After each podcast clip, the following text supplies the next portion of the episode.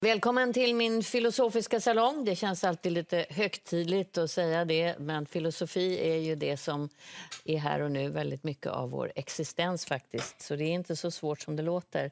Välkommen hit, Åsa Moberg. Tack. Eh, författare, Öznejen, komiker och skådespelare. Eh, håller ni med mig att filosofi är ju sånt där som egentligen livet handlar om?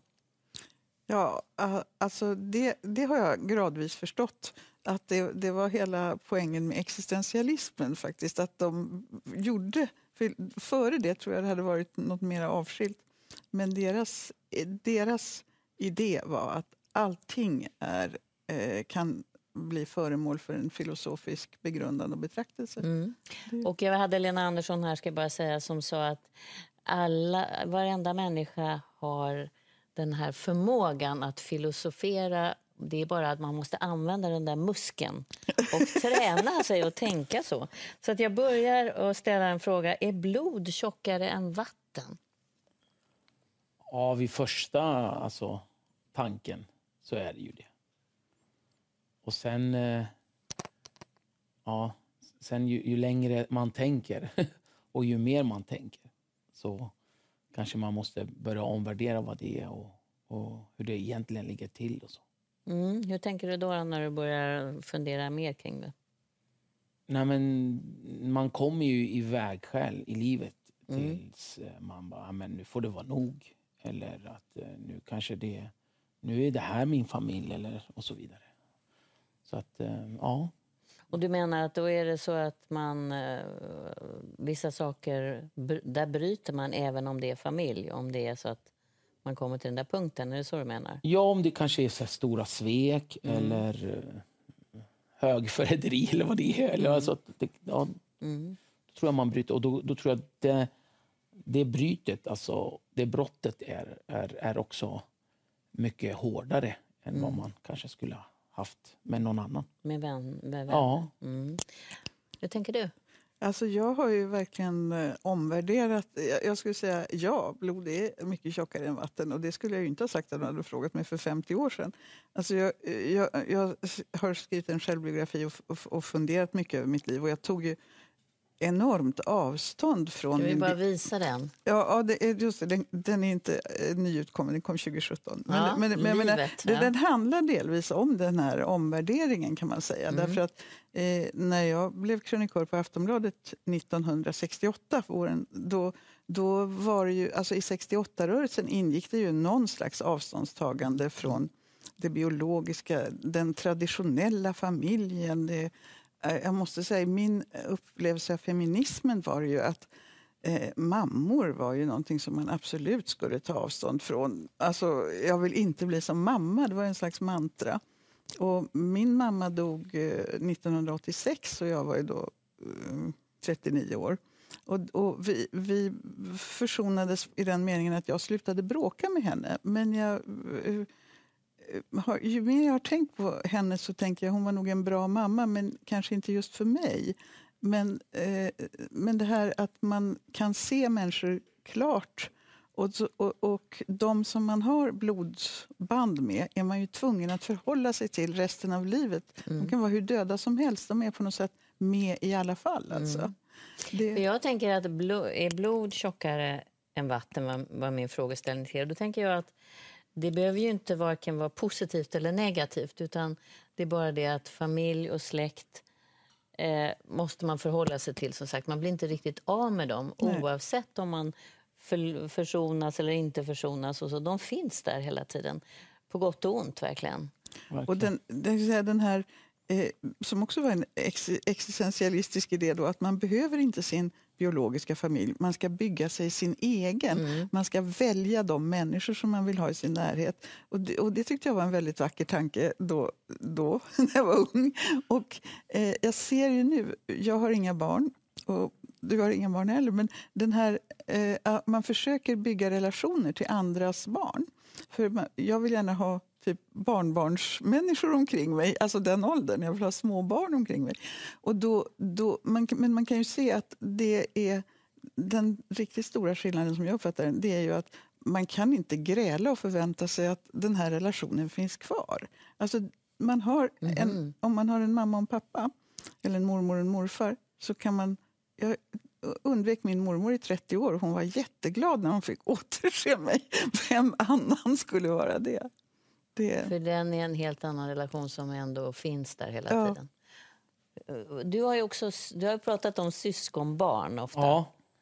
Eh, håller du med om det här att de är syskonbarn men man kanske inte kan bete sig eller eh, ha den relationen som en förälder har till dem? Nej, vilket också är tur. Mm. Alltså, jag, alltså, jag, eh, jag älskar mina syskonbarn och jag vill ju alltid vara den bästa farbrorn och morbrorn till dem. Mm. Och sen så lär jag dem jättedumma och fula saker så att de, det de inte lär sig av sina föräldrar. Och sen lär jag dem att göra uppror mot dem och sen så lämnar jag dem. och sen så, ja, men det är ju också, det är ju också ens rättighet som, som morbror eller farbror, tycker jag. Och, och, eh, men samtidigt så är det ens skyldighet att försöka vara en så bra förebild som möjligt för dem. Och, eh, och det här med blod i tjockare vatten, ja, det, det stämmer ju också. Eh, för att, alltså... I, när, jag, när, ja, när, jag, när jag var gift så pratade folk hur kan du skilja dig. Liksom, sådär. Mm. Och, och, sådär. Men när man får barn med någon, jag brukar säga så här, den du får barn med blir du aldrig av med. Nej, nej. alltså, och det är också så det är med livet. Liksom, att det är, eh, och, eh, min mamma har sagt kanske tusen gånger äh, det spelar ingen roll, du kommer alltid vara min son. Alltså, det, mm. och du slipper inte mig. Och, och, jag kommer alltid säga ifrån, jag kommer alltid säga till dig. Och, och, och. Jag kommer alltid älska dig. Ja, ja, ja. Mm. Och, och det, det, känner man ju också. Men, men det är också intressant, jag hade Denise Rydberg här eh, och hennes pappa. Hon bröt helt och hållet kontakten med sin mamma när hon var 14 år. Hon säger att det här har omgivningen inte kunnat acceptera. Det här är så Fa familjen tabu. alltså? Eller? Nej, omgivningen överhuvudtaget. Du kan inte förstå, men du kan väl försöka. Har du verkligen gjort det? Och så vidare. Och då är det ju ett brott mot just det här att blod är Det är nog väldigt provocerande. Ja. Därför det är så många som har lust att bryta på det mm. sättet mm. som inte gör det. Mm. Och, eh, det, jag hade sån lust att, att bryta helt med min mamma under en lång period när alla våra kontakter var av den där sorten att att eh, jag var elak och hon började gråta. Och, och, och jag tror inte att jag menade att vara elak, utan det, det bara blev så. Liksom. Det var, när det uppstår en slags svårighet i en kontakt så är det ju... Om, om man inte går i terapi och får hjälp att reda ut sådana saker så är det väldigt svårt att ta sig ur på Men egen hand. du bröt inte? Nej, hon blev så sjuk. Hon fick leukemi. Mm. Och då, då kände jag, och, och, hon var sjuk i fem år innan hon dog. Mm. Och då kände jag bara, nej men nu lägger jag ner. Det är, mm. alltså, när hon fick sin diagnos efter ett par år, för, först visste man inte vad det var. Men då kände jag, det här är en dödlig sjukdom. Jag kan inte hålla på mm. Eh, och, och, och liksom bråka med en människa som, som inte kommer att leva så väldigt länge. Och då, då hade vi den relationen att när jag ringde till henne så sa hon, du ringer förstås bara för jag är sjuk. Mm -hmm, då blir det det istället. Men jag, jag, tänker på att det du beskrev från 68-rörelsen när man nästan eh, suddade ut allt det där med arv utan det var miljö som var så viktigt. Det var mm. så människan påverkades. Ja. Och det gick då att förändra människor eh, väldigt mycket med det tänket naturligtvis. Också genom miljön. Men då tänker jag så här att jag tycker man ser idag ändå eh, också kanske för att man har flyttat från land till stad väldigt mycket, inte bor tillsammans längre kanske på samma sätt. Att vänner har blivit någonting som har blivit oerhört starkt också. Som en sån där, man säger ofta extended family. Mm. Att vänskap kanske har fått en ännu större betydelse idag, tänker jag. Ja, och så är det ju. att jag, eh, Man är ju mer med sina arbetskollegor än med sin egen familj oftast. Alltså, jobbar ju åtta ja, timmar. Tidsmässigt ja, är det ju så. Mm, så ja. är det ju så. Mm. Och, och, man förstår ju att en hel del kärlekssituationer och, och relationer uppstår. Men om man byter arbetsplats? Då, då blir det ju nytt. Då blir det nya. Precis, och ja. inte, men så är det ju inte med familjen Nej, eller släkten. Men den har du ju kvar. Men, mm. men just det där, men när du är vän med någon väldigt, väldigt länge. Jag kan ju ta mitt exempel med, med, med min bästa kompis Måns Möller. Mm.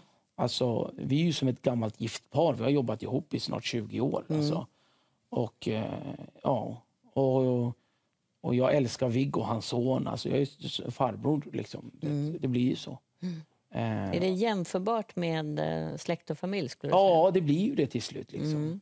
Det blir ju det. Alltså, vi firar ju somrar tillsammans och jag är med Viggo och i poolen och vi har, håller på och leker. Precis som jag skulle ha gjort med mina syskonbarn. Mm. Alltså. Vi, alltså det, det tror jag också. Och jag, jag uh, skrev en bok 2011 som heter Väninnorna och jag. Mm. Om mina, eh, sju av mina viktigaste väninnor genom livet. Då återknöt jag kontakten med två ungdomsväninnor, Ulla Ginsberg och Simone Södhjelm som jag lärde känna i gymnasiet men som jag sen på något sätt hade tappat bort genom livet. Men, men det är... Eh, och, och, det var då, om man tar som Märta Tikkanen som en väldigt viktig människa i mitt liv. Men det, det tror jag jag tror att det, vänskapsrelationer har nog varit viktiga för människor i alla tider. Men vi ser den relationen nu mycket tydligare och människor mm. pratar mm. mycket mer om den. Och såklart, i ett samhälle där så många lever i singelhushåll mm. så är det ju Alltså, eh, då blir det ju viktigare, alla sociala nätverk som man kan bygga upp för att stärka sig själv. Liksom. Jag tror att alla människor behöver någon slags sån här personlig assistent i livet. Och då, många får till det genom att leva ihop med någon. Men, men eh, man behöver liksom ett vardagsstöd i tillvaron för allting, eh, alltså i alla situationer. Och, och, och, då är det klart att det är jätteviktigt med vänner. Om man...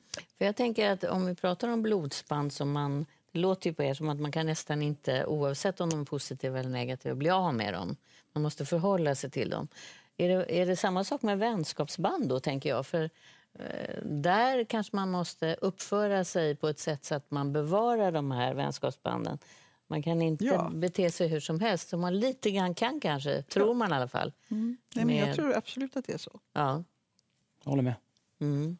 Sen är det ju så här med, med just... Uh, jag tror också det är olika i olika delar av vår värld. Alltså hur man är mm. med blod och är tjockare än vatten eller inte och så vidare. I ett, i ett fritt uh, demokratiskt samhälle som vårt Sverige där uh, det finns sociala skyddsnät, där man har den här gemenskapen, där man inte behöver vara rädd för militär eller sekteristiska grupper och så vidare. Då tror jag man är mycket mer öppen och mer familjär med vänner och mm. nära än om man skulle kanske då vi säger, vuxit upp i Afghanistan eller eh, Syrien eller Somalia. Eller något. Alltså att jag tror att det blir olika, eller ja, Ecuador eller var som alltså där, där kanske samhälls, alltså skyddet inte är lika starkt utan där man måste förlita sig på, på släktband eller blodsband. Att man, för att samhällets eh, skydd ja, att, inte är lika starkt? Exakt. Mm. exakt. Och, det, och det tror jag då blir det också annorlunda. Mm. Hur, om blod är, alltså blod är tjockare än vatten, ja men det olika tjock till olika samhällen. Mm. Ja, och sen är det ju ofta mycket större äh, grupper, alltså om man säger familjegrupper och sådär.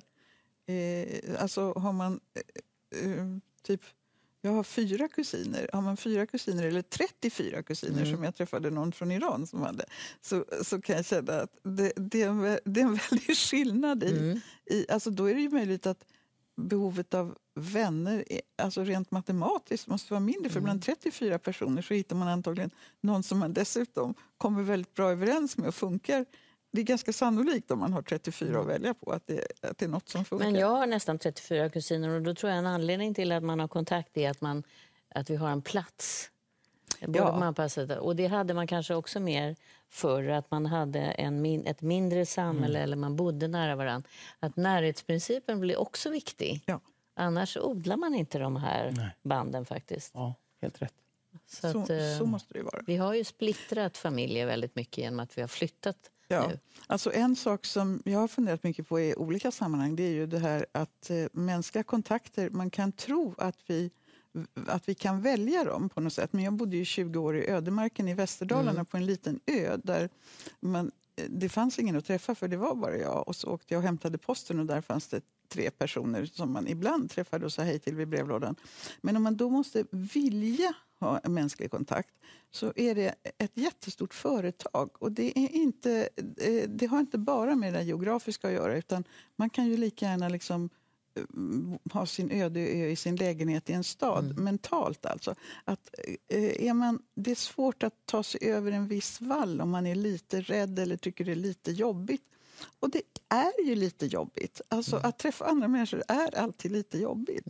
Det... Och då åker man bara rakt in med på ett släktkalas kanske? Ja, Som en det... självklärhet? Ja, precis. Så kan det vara. Att, det...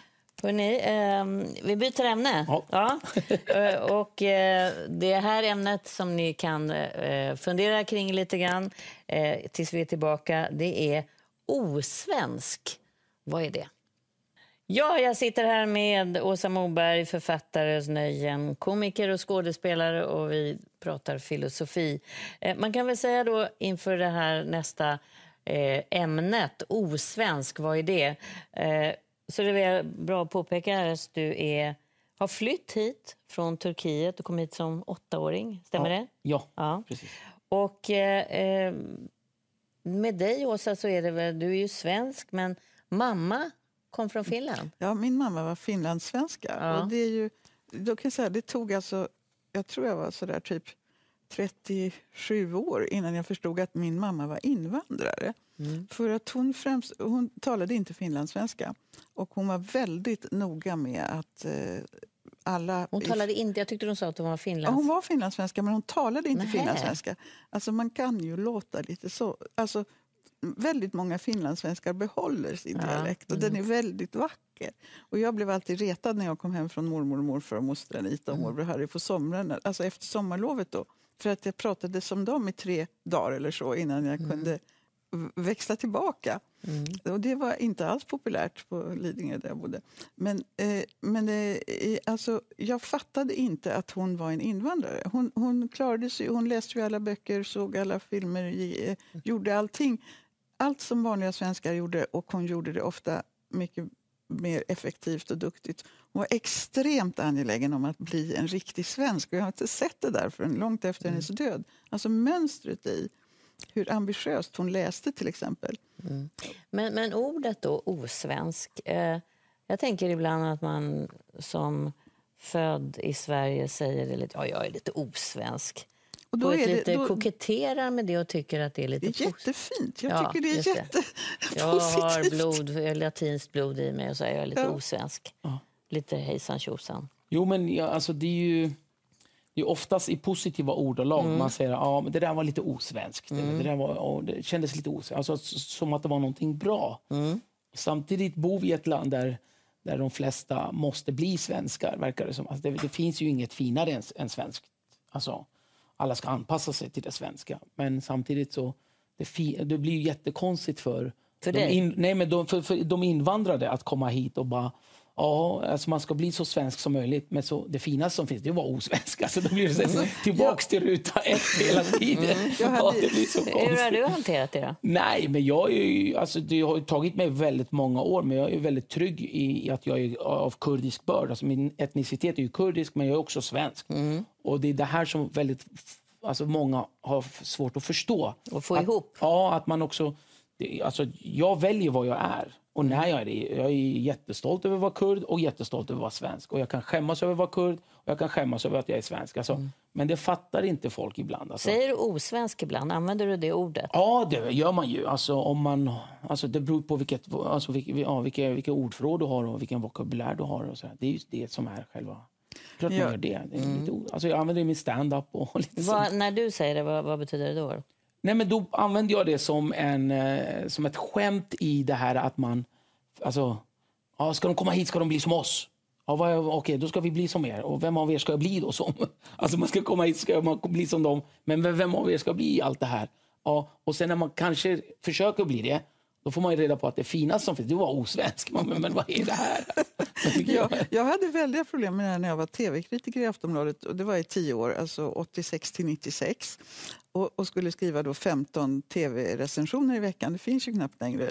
Alla tidningar hade en daglig tv-recension mm, kan man upplysa ja. nästa generation Man kastar sig över. Ja, ja. ja. och då, och då eh, var mitt vanligaste, när jag kände att någonting var riktigt bra och fint, då skrev jag att det var osvenskt. och, då, och då blev jag så småningom medveten om att detta var ett så vanligt ord hos mig så jag fick liksom stryka. Skrev, vad, vad betyder det för dig då? Då var det eh, någonting eh, vad ska man säga, lite, lite mera flödande, lite varmare, lite roligare, lite eh, mer underhållande. Om vi tar en, en, en, programledare som var typiskt osvensk så var det Jakob Dalin. Han mm. var ju då Ryss, Rysslands expert i allting annat. Men han hade liksom så många eh, drag i sitt sätt att göra underhållning som jag uppfattade som otroligt osvenska. Och då var det positivt? Ja, då var det högsta beröm. Mm. Och, så, och så fick jag bara systematiskt börja sluta med det och hitta på något annat, mm. några andra positiva ord. Men, men jag fick alltid själv höra när jag åkte på sån språkresa till England och sen till Lausanne för att lära mig franska, alltså som tonåring, att, eh, att jag kunde ju inte vara svensk för att jag var mörkhårig och hade bruna ögon. Och så ser inte svenska flickor ut. Mm. Och det kunde alla tala om för mig. Och det var ju liksom också... Och då kände jag att jag var osvensk. Och jag tyckte om den delen av min egen personlighet. Alltså. Mm. Det här är ju ord. Mm. Men ord är ju viktiga och det är intressant vad man lägger tycker jag i orden. Mm. Eh, hur ett, ett ord kan vara precis så negativt som det kan någonsin bli för en person och väldigt positivt för en annan. Och Det här använder ju du väldigt mycket naturligtvis för att vrida och vända på det här. Men det, det är intressant att det kan vara så olika laddningar i tänker jag. Ja, och speciellt vi som jobbar med det skrivna ordet. Alltså mm. att det är, ju, och, och, alltså det är ju runt orden samhällena bildas. Och det är ju eh, i Bibeln. Först var ordet. Alltså det, mm. Mm. Ja, men jag, men jag tog alltså, reda på att i Danmark, eller det kanske är någon av er som har sagt, att så finns inte ordet odansk. Nej, det, det förvånar mig inte nej. alls. Nej, det, det är nej, intressant. Nej. Onorsk har jag inte heller. Nej, nej, kanske nej. Men okurdisk, då är det inte så bra. Om man är okurdisk. Alltså, Finns det? Ja, alltså att man, alltså att man inte det, beter sig som en kurd ska. Eller ska en vara som, lite grann? Ja, nästan så. Lite mm. som i amerikanskans un-American. Mm. Alltså det är, inte, det, är, det är ingen bra grej. Och då säger man inte lite sådär, jag är lite, ja, lite okurdisk. Nej, det är inget bra alls. okay. Utan då är det mer skamset. Okay. Då får man skämmas. Mm. Mm. Men, men det är väl egentligen ingen som säger om sig själv, jag är lite osvensk. Det, det tror jag faktiskt inte, utan det är nog ett sånt där uh, som ord som en svensk använder, men om andra. Alltså, mm. men jag tror jo, jag... men i ens handling kan man säga det. Ja, just det. Jag, det, det jag gjorde riktigt. så. Ja, okay, det var lite ja. osvenskt av mig. Alltså, ja, okay. Man drack mm. en öl klockan Tala elva. lite för högt. Ja, precis. Mm. Eller, var, eller hade sex på balkongen elva, klockan elva mm. en lördag. lite osvenskt sådär. Ja. Ja. Och då, ja. Men, men är det inte någonting... Alltså, de, de här föreställningarna om vilka vi är. Jag, jag, har hela tiden bott i utkanten av Sverige. Alltså, jag, jag, är född i Piteå, men därifrån flyttade jag när jag var tre så det kan, det kan inte ha präglat mig så mycket, utom att jag alltid längtar norrut. Men sen har jag bott i, i, mm, på östra kanten i Uppland, norra Uppland och hörde då åländsk journal varje dag. För Jag tyckte det var så mycket roligare än att höra eh, Dagens Eko. Liksom. Alltså, och finlandssvensk eh, nyhetsrapportering. Sen flyttade jag till Västerdalarna och där hörde jag då eh, Rikskringkastningens radio och tv-nyheter. Och sen, nu bor jag vid Öresundskusten och där hör jag Danmarks radio. Och det är, eh, nu när allt har blivit digitaliserat så är det ju, men nu kan man ju höra all, all världens radio på poddar. Men jag har alltid känt att jag, jag passar i utkanten av uh, det svenska. Liksom, norr, längst norr, längst öster, mm. längst väster, längst söder. För att jag känner mig som jag är i utkanten. Och men, det, de andra ser allting på ett annat sätt och det är väl det som är så härligt. Men jag känner, eller jag kommer ihåg när jag växte upp att jag ville inte vara svensk. Det låter ju jättekonstigt när det är så många människor som gör allt för att passa in då, för att det är fint. Eh, utan jag eh, försökte hela tiden säga att jag har blod i mig, från, eh, vilket jag har från alla möjliga andra, Italien och Frankrike och sådär. För att jag ville liksom inte gå med på det här och bodde utomlands också i många år. Och sen så kan jag ju komma tillbaka och tänka att det är ganska vanligt att man inte är så stolt över att vara svensk, tycker jag. Alltså jag tycker att det finns en, ett problem här.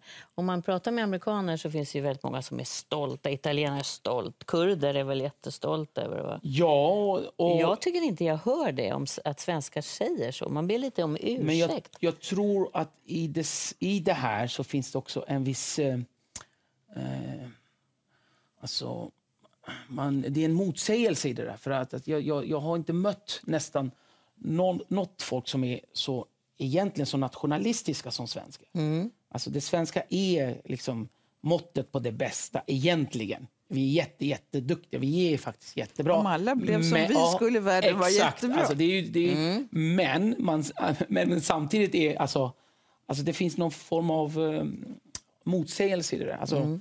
Eh, man, man, ser, man är inte det här wow, wow, wow, men man vet om det. Alltså, mm. ja, det är det alltså. ja, Medan amerikanen kanske är bara wow, we are the best. Ja. Nej, det är ni inte. Alltså, medan svensken bara, skulle aldrig få för sig att ha den här mm. höga tonen. Mm. Eller, ja. Men jag, tycker, jag tycker ändå att jag kan märka hos mig själv att när jag eh, är utomlands, vilket eh, periodvis har varit ofta men jag har aldrig bott utomlands, men i korta sessioner så känner jag mig extremt svensk och blir nästan varje sekund av vardagen medveten om att jag är svensk. Och då är jag nästan alltid eh, positivt. Mm. Eh, eh, ja, men, liksom, och, jag, och jag talar också väl om Sverige med utlänningar. Det, det liksom, jag kan själv tycka att mycket är väldigt dåligt och funkar väldigt knackigt. Men eh, är det någon annan som kommer och bråkar så... Ja, nej, men så här, jag, jag tänker så här ofta. Så här, eh, man, är, jag är också, alltså man åker utomlands och, där, och när man träffar på svenskar och så, eh, då är man... Eh, eh, ehm, liksom, all, alla svenskar samlas hela tiden alltså med varandra och, och är med varandra även utomlands. Mm. Det, det, är väldigt viktigt. Eh, liksom, utomlandssvenskar ut, liksom, och så vidare. Det är väl kurder också? Om de no, men, men just det här, om jag, och jag kan bara, alltså, hur jag har sett det. Så här, ja. Om vi ser att alla, alla som har invandrat då, eller flytt till Sverige eh, skulle vara som svenskar utomlands mm. då skulle ingen integreras i Sverige. Alltså, ingen skulle bli ihop. svenskar. Alltså, ingen skulle bli svensk till slut. Mm. För, alltså, när svensken flyttar ut. Då har man du vet, typ i Spanien och så vidare. Då är allting väldigt, väldigt mycket svenskt oftast. Det blir sista ordet. Tack för att ni kom. Trevlig helg, ni där hemma.